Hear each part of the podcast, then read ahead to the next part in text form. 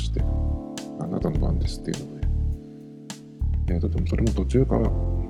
見てて、まあ結構ね、後半だけだったんですけど、まあ見ててハマりまして、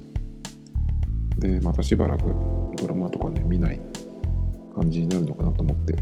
たんですけど、久しぶりにあの TVer を見てて、そしたらあの、あ、このドラマと思ったのが1個あって、それがあの、まだ結婚できない男っていう、阿部寛さんの主演のやつなんですけど、最近あの、なんだっけ、ちょっと前に乃木坂の話をしたんですけど、乃木坂ブームも僕、1年ぐらいで終わってしまって、で、ちょっとね、最近の日向坂が、あの、面白くなってきたので、まあ YouTube でね、見るだけなんですけど、で、あ、最近あれもやってるか。ユニエアってね、ユニゾンエアっていう、えーと、ゲームもちょっとやったりとかしてるんですけど、で、それであの、まとめサイトっていうのをね、たまに見るんですよ。でまあ、最近はちょっと、あまり見ないようにしてるんですけど、ちょっと見てたらですね、先週とか見てたら、あの、その、えままだ結婚できない男に、えっ、と、今出てる、あの、元乃木坂の深川さんっていう人が出てるんですけど、深川愛さん。で、その人がなんかその、まとめサイトでは、書いて確かね、2ちゃんとか5ちゃんから拾ってくるんですね。それなんかそれをまとめてるので、まあ、大したことはないんですけど、ほとんどがね、ままとめサイトあの、情報だけ欲しいなと思って見てても、ほとんどがあの、オタの感想、妄想みたいな感じなんですけど、まあ、それの1個だったんですが、まあその深川さんがなんか良くないみたいなね、うんとそういうのをなんか集めたスレをまとめていたんですよ。で、そうなのかと思って、えっ、と、TVer でちょっと見てみたんですけど、いや、全然、何が悪いのかって感じで、本当にね、ひどいですね、そういうのはね。あの、よくそういうのって、あの、演技とか、あと、歌とか、演奏とか、ね、うまいから出られる、出るとかっていうふうによく言うんですよね、いつも言ってる人が。必ず言って、まあ、ただその、その、やっかみなんだけど、演奏とかね、歌とかが下手なのに売れてるのがおかしいとかね、もっと上手い人がいて、こっちの方が、え売れるべきだみたいなね、こと言うんだけど、でも現実を見たら、関係ないわけなんですよ。売れてるのと、えっ、と、うまい下手っていうのはね。で、まあ、出れない人、売れない人の方が多いから、まあ、そういう人がね、自己肯定のために言ってるっていうことなんで、あの、売れてる人とか出てる人は、あのもう勝ってるのでね、気にしないでやってほしいなと思うんですけど。で、そのドラマを今、ちょうど見終わったところで今喋ってるんですけど、前も確かやってたんですよね。結構結構前みたいで。十何年前前にやってたみたいなんですけど。で、タイトルだけは知ってたんですけど、それは全然見たことなくて。で、今日の段階で、さっき僕も見たのが多分3話だと思うんですけど、なんかすごい面白くなっちゃって、多分これ毎週見るなっていう感じで。で、その前に見てた、ちょっと前に見てた、あなたの番ですに、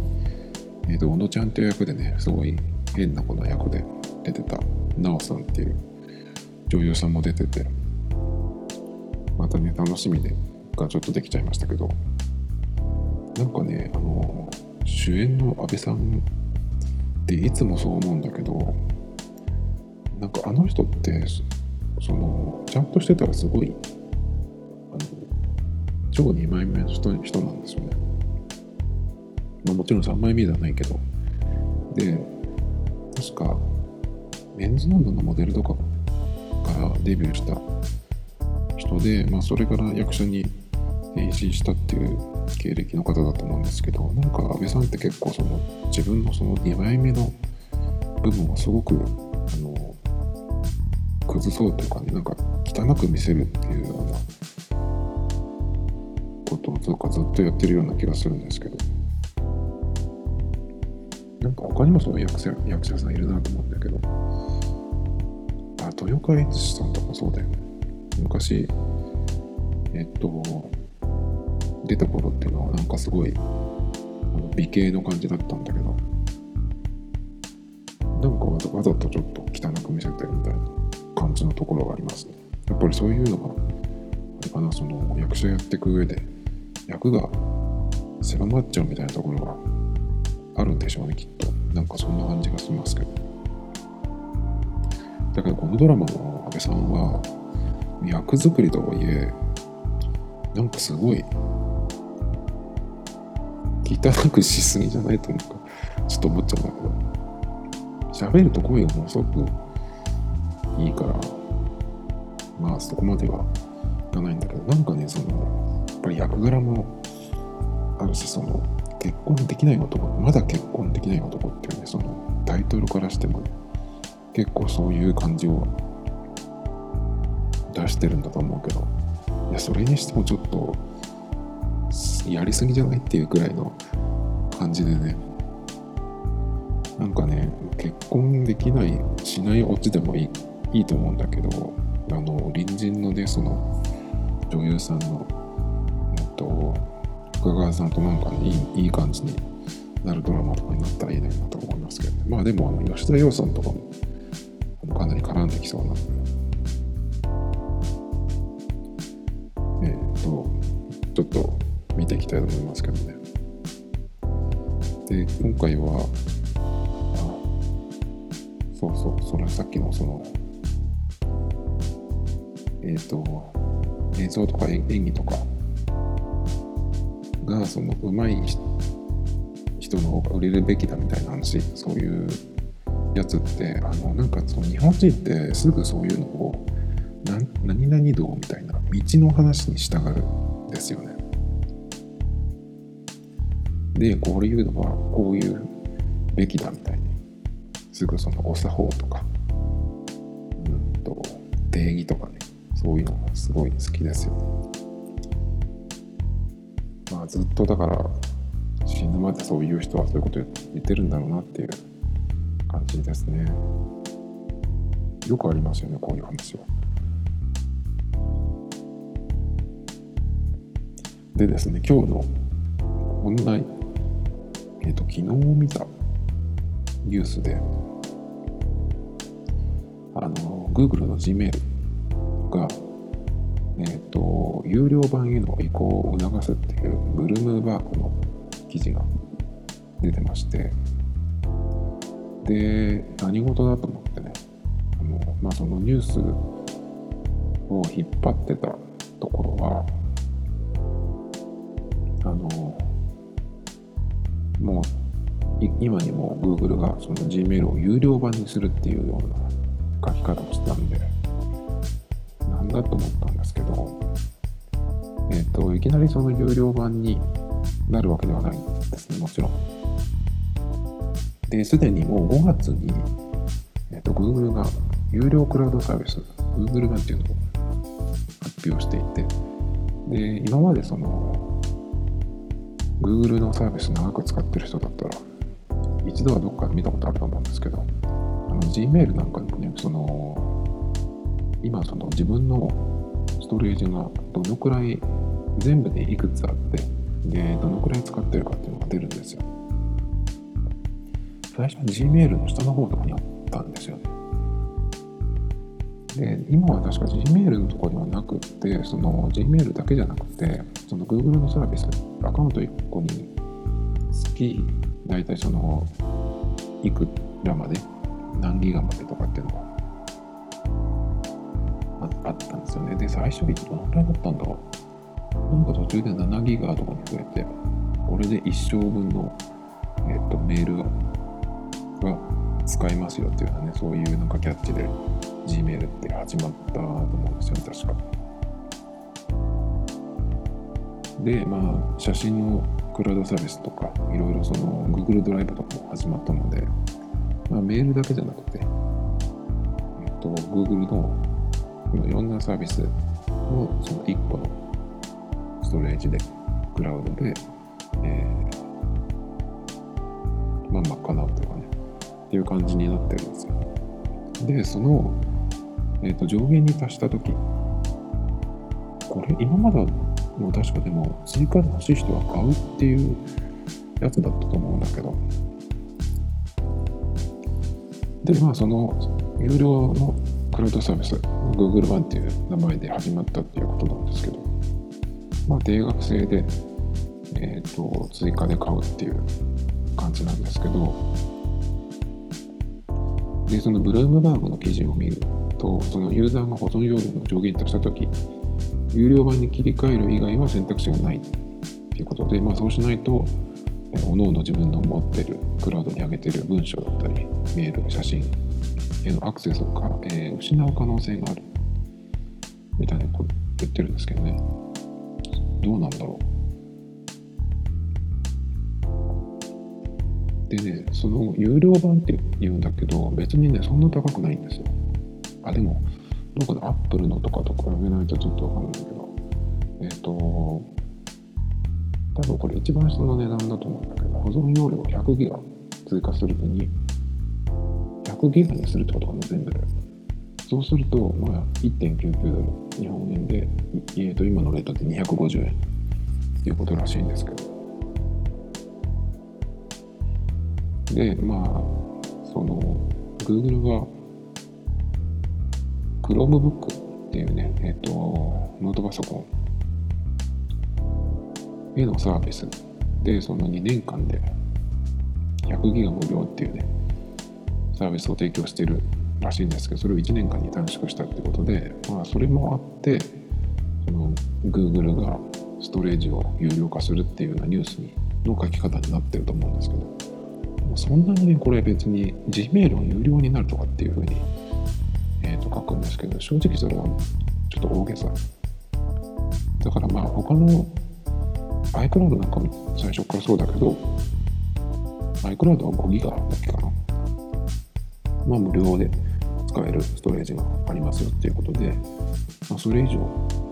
の場合はあの必要な分買ってくださいねっていうどうってことないですよね。なんかすごくね Gmail が有料になるみたいに、えー、記事で、えー、タイトルでね、まあ、飛んでみたらそんな感じだったということで。でえっ、と今自分の使ってるのはどのくらいかなっていうのを見たんですけど自分のその Google のストレージどのぐらい使ってるんだろうっていうのを見たんですね。そうしたらですね、どこにあったっけかな。うんと、確かね、えっ、ー、と、15ギガが今その無料分のストレージだったと思うんですよ。あ、そうですね。えっ、ー、と、現在のストレージっていうのが、その Google One っていうところにあるんですけど、まあ、僕も使ってるのが Google ドライブと、えー、Gmail と Google フォトっていう風になってて、まあ、でもこれは他のやつもあるかな。なんですけど、僕の場合はその15ギガ中0.1ギガで Gmail の、で、この Gmail もいるかどうかわからないようなのを適当にねアーカイブをしちゃってるのでそんなにだから、えっと、整理はしてないはずです。で特にその Gmail もなんか Amazon に買った時にね他にそのレシートで来るようなメールだったりとかそういう使い方も多いので。まあだから多分フォト写真をね Google フォトに上げてる人とかだったら結構たくさん、まあ、15ギガなんで簡単にね、ちょうど思うんですけど、あと Google ドライブね、これはでも、どうなんだろう、ずっと保存しておくか、えっ、ー、と、そのクラウドサービス、クラウドでその複数の端末から作業をするっていうことを、えー、使う。ためにやってるんだったら、多分たまんないと思うんですよね。その作業をしていて、終わった将来っていうのは、もう編集できないように PDF にして書き出すっていう方が、ま、保存は、えーと、確実なので多分慣れてる人はそうすると思うんですよ。まあでも PDF にして Google ドライブに入れとくっていうのもあるのかな。まあ僕はえっ、ー、と Google ドライブはほぼ使うことがないですね。もうちょっとだから使ってもいいってことなんですけどまあそんな感じで Google のサービス使い始めたのって多分いつだろう？ちょっと思い出せないんですけど。確かね最初 Gmail がえっ、ー、と招待制だったんですよ。Gmail を使ってる人から招待してもらわないと,、えーと、アカウントを持てないっていうやつだったんですがなんかその掲示板とかにねえっ、ー、と招待しますよっていうような掲示板があったんですよ昔。でそこでえっ、ー、とくださいっていうふうにしてもいただいてそこからあの Gmail 使い始めることができたんですけどで僕がやってっからね数ヶ月あの解禁されたんで、まあ、そんなにね、えっと、昔から使ってるってことではないんですけどでももう10年は軽く使ってますね。まあでも10年くらいとしてあ10年どころじゃないか。10年だと2009年だからもうちょっと前かでそのくらいのから使っていてまあそんなにだから残しとくっていうこともしなかったからだと思うんだけど、まあ、0.1ギガ15ギガ中の0.1ギガでまだ1%でもいってないっていう感じなので、まあ、僕はこの別に、ね、Gmail が有料になるからといって多分困ることはこの先もないと思います。まあ、これだけ余ってるってことなので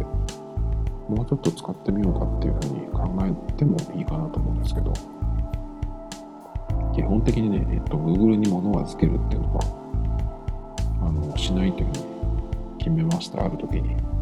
っていうのは、前にあの、Google リーダーっていう RSS リーダーっていうのがありまして、えっと、ブログがすごく今の SNS にみたいにその個人のそのネットの活動みたいな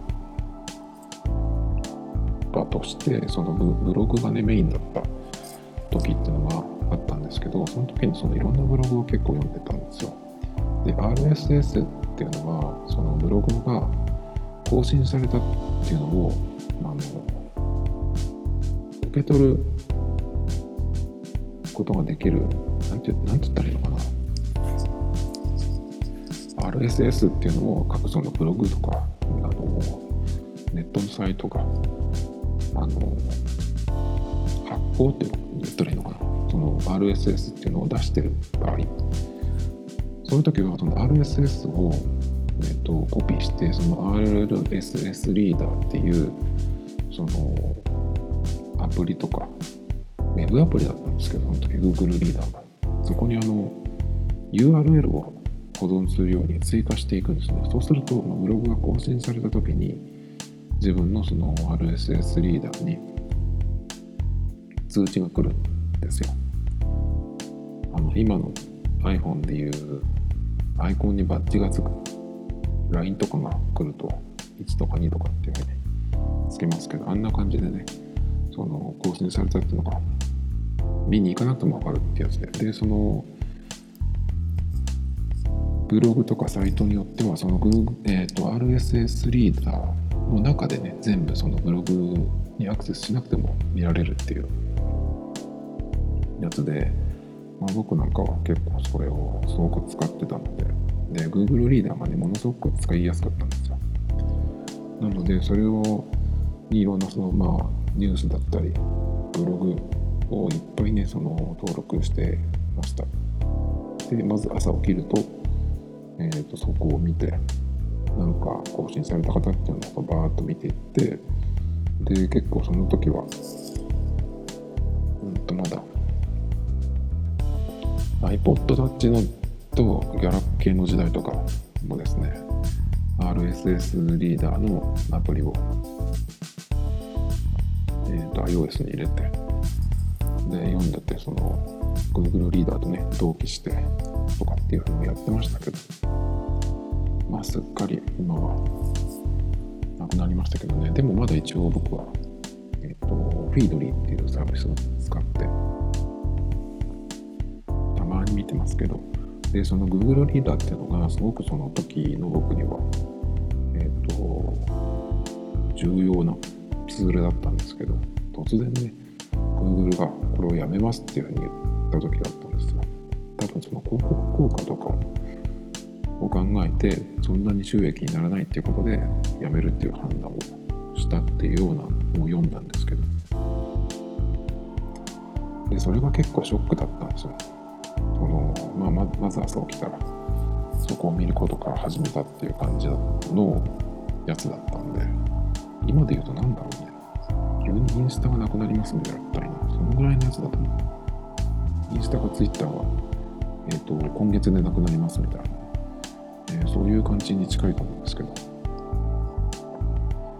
で、どうしようって思って、で、その時にさっき言った今使ってるフィードリーっていうサービスが、えっ、ー、と、もともとあったんですよ、フィードリーが。で、フィードリーが、えっ、と、Google リーダーのと救済みたいなのをしてくれたんですよね。で、Google リーダーを使ってる人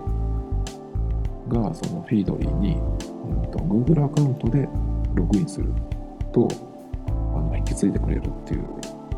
のをやってくれたんですよ。まあ、そのおかげで、あの最初はね、そのフィードリーで、まあ、Google リーダーはものすごい使いやすかったので、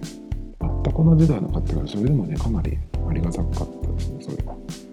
で、フィードリーで、えっ、ー、と、まあ、リーダーを読むようになったんですけど、結構今はだけど、RSS リーダーに登録するってことはもう、まずなくなりましたね。ポッドキャストなんかはその配信、えー、するっていう時に、Apple とかね、えー、登録する時に、その、RSS を登録するんですけど、今ブログでは多分えー、っと、ないんじゃないのかな。結構、だからそのブログサービス単位でプリを作ってるから、あの、それでね、えー、っと、見るようになってるっていう感じですけどね。でも、正直見づらいですね。まあ、アメブロとか見てる人は、そこで、えっと、通知が来て見るっていう感じだと思うんですけど、まあ、アメブロなんてね、まあ、ほとんど広告なんで、ね、見てもしょうがないんで、えっと、使いませんけど、今残ってるのはハテナとかライブドアとかね。まあ僕はハテナで、えー、使ってますけど、まあ、読むことはないですね。本当に書くだけっていう感じになってきましたね。なんかブログってだから、なんか検索するとブログがヒットするっていう感じですけど、もうなんか専門サイトみたいになってきちゃってるので、だから本当も多分僕ブログをやるんだったら、その専門的な何かに特化したブログにした方がいいっていうのが分かってるんですけど、まあ特にその何かにね、すごく深くハマってるみたいなずっとやってるところもないので、それよりかは何でもその書けるようにしな場所にしておこうっていうか、ネットの活動のホーム的な感じにしようっていうことでね、今のそのタイムズっていう名前をつけてね、あの、新聞みたいな感じにしてるんですけど。まあ、それがあったので、まあ、その Google リーダーや、えっ、ー、と、終了事件があったので、まあ、Google には何も預けないようにしてます。それどころかね、今はもう、えっ、ー、と、Google に預けないだけじゃなくて、いろんなものを預けないようにしてます。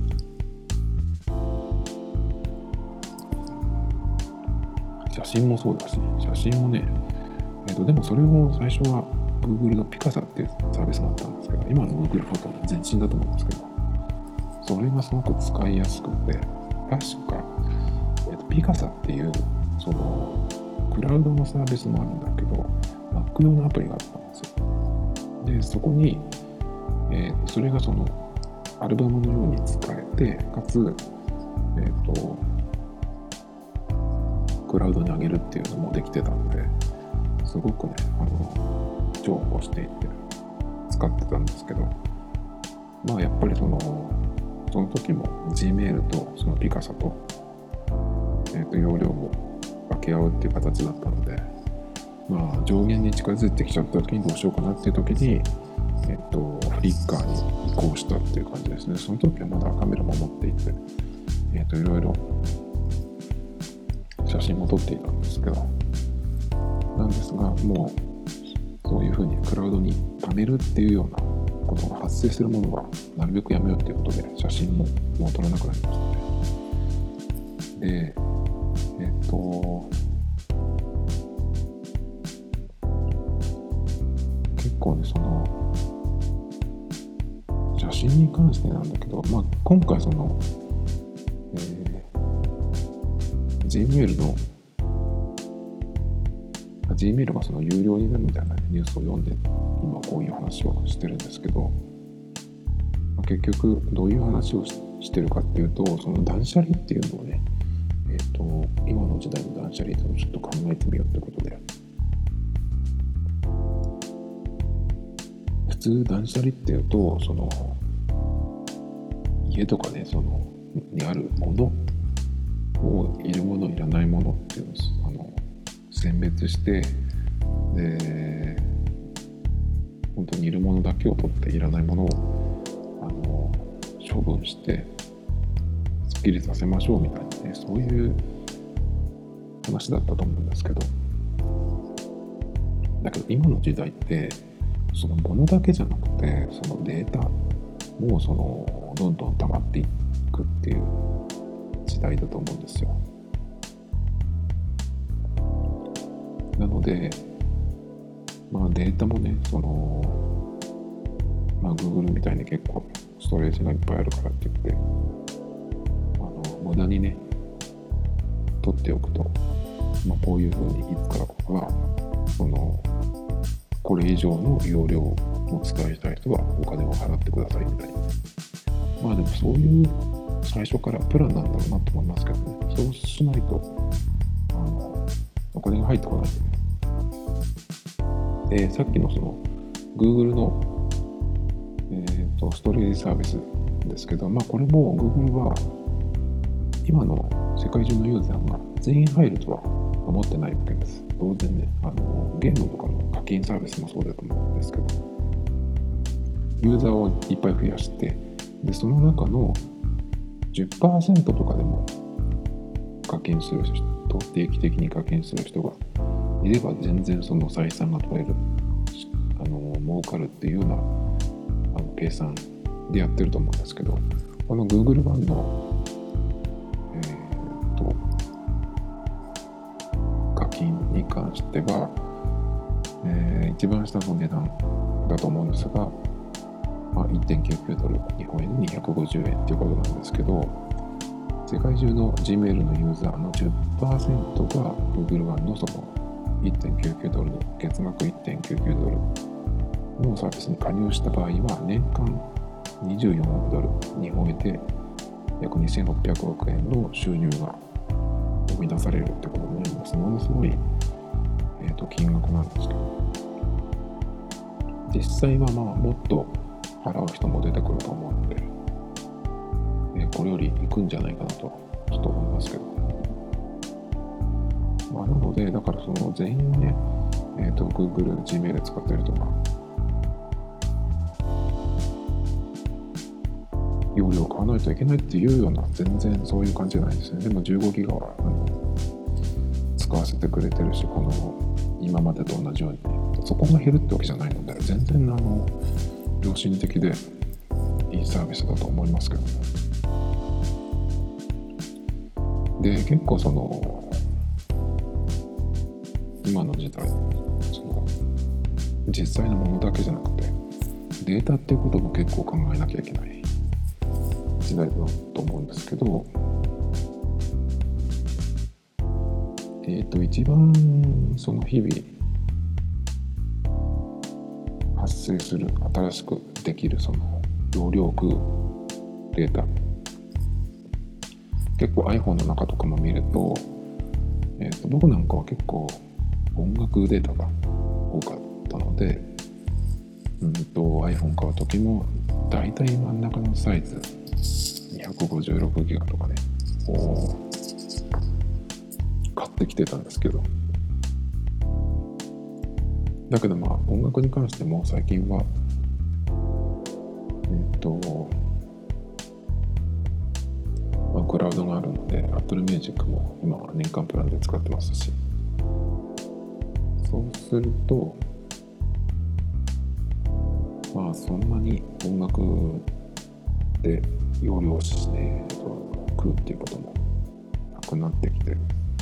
ですがその代わりやっぱりだとみんなよく毎日増えるのがカメラじゃないかと思うんですけど。でカメラでその写真を撮るっていうのもよく考えたら、まあ、その時はねなんとなくそのあこれ写真撮るみたいにすぐそのパッとスマホを出してカメラ起動してっていうふうにやるんですけどあれって要するに結局あの癖なんですよねそういう。僕は意識的に今カメラ写真を撮らないようになるべくしてるんですけど。だって撮ったところでね別にそれをまあカメラロールの新しい方にある時はまあカメラロールを開いた時にねえっ、ー、とちょっと見たりしますけどまあ見たからどうってこともないしでそれをずっと保存しとくかっていうとね、えー、とわざわざクリカとかにアップして保存してもね、えー、とどんどん埋もれていくだけなので、まあ、見るっていうことも、なかなかないです。でどんどん古くなればなるほどね、探さなきゃいけないので、もうその写真のことも忘れてるわけですよ。だからその通る、えっ、ー、と、クラブに保存するっていうのが、一連の癖になってしまうと、どんどんどんどん、えっ、ー、と、溜まっていって、困ったりとか、で、結局どれが必要なんだと思って見るのも結構大変だと思うんですけど、なのでそのカメラで写真を撮るっていうのは写真とか動画を撮るっていうのは、まあ、癖なんですよ要するに。だからそういう癖をなるべくどっかで直しておけば、まあ、本当にね必要な時だけ、ね、撮るっていうふうになると思うので、新しい端末が出た時にねカメラが良くなりましたって毎年言ってますけどねそういうのにカモにされることもなくなりますし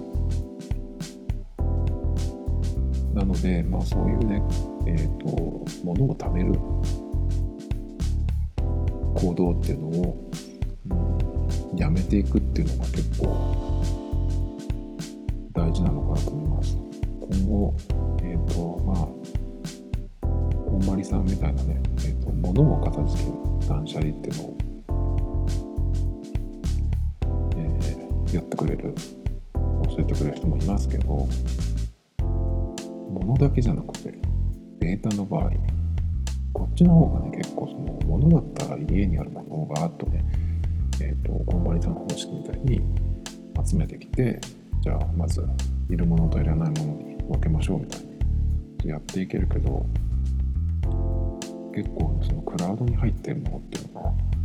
そこまでそのガーッとね一覧してみるってことができないので結構貯めれば貯めるほど大変だと思うので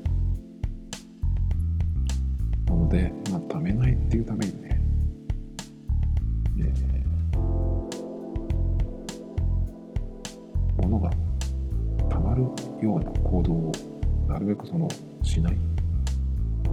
なんかあったからといってすぐにこう写真を撮るカメラを構えるっていうそういうなんか結局あれは癖なのでそういうのをねやめていくっていうことであの無駄にお金を使わないで済むと思うんですよ。結局ゴミゴミですから。あの捨てられないと思ってもってゴミにお金を払うのは本当に無駄だと思う。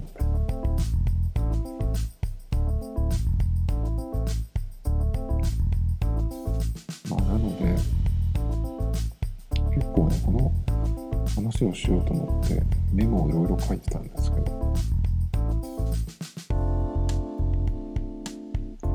僕もね結構写真を撮らないのってほんと結構経つんですよ。もう34年は経ってる。それまではカメラを毎日持ち歩いてえっ、ー、と月にでもそんなに撮ってなかったんだけど多い時でアップロードしてたのがクラウドにアップロードしてたのが200枚とか300枚。で、それも残ったやつなので、撮ってる枚数は倍以上あったはずです。だけどまあ、その、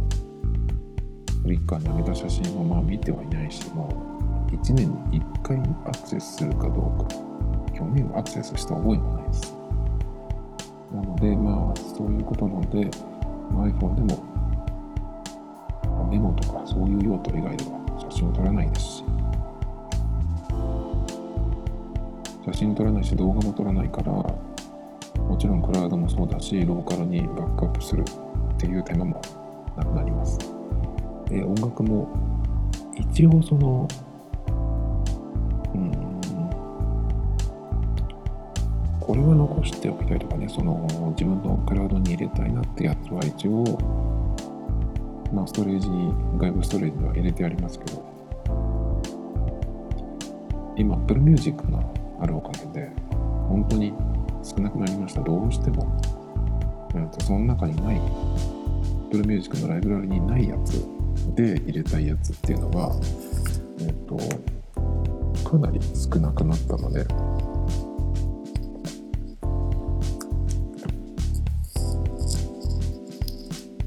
なので、まあ、音楽もそうだし、写真、動画も、と、自分で保存しなくていいっていうことで、あとはじゃあ何かっていうと、僕が今、これをどうするかって考えてるのがメモです。iPhone と Mac で同期している Apple の標準の、えっ、と、なんだっけ、アプリですね。そのメモを今一番使ってるんですけど、これをどうするかっていうのを、えっ、と、今、ちょっと考えてます。で、これをどうするかっていう答えが出せると、今後すごく、えっ、ー、と、Apple 以外の端末も楽に使えるようになるし、かなりその断捨離っていう意味でも身軽になれるので、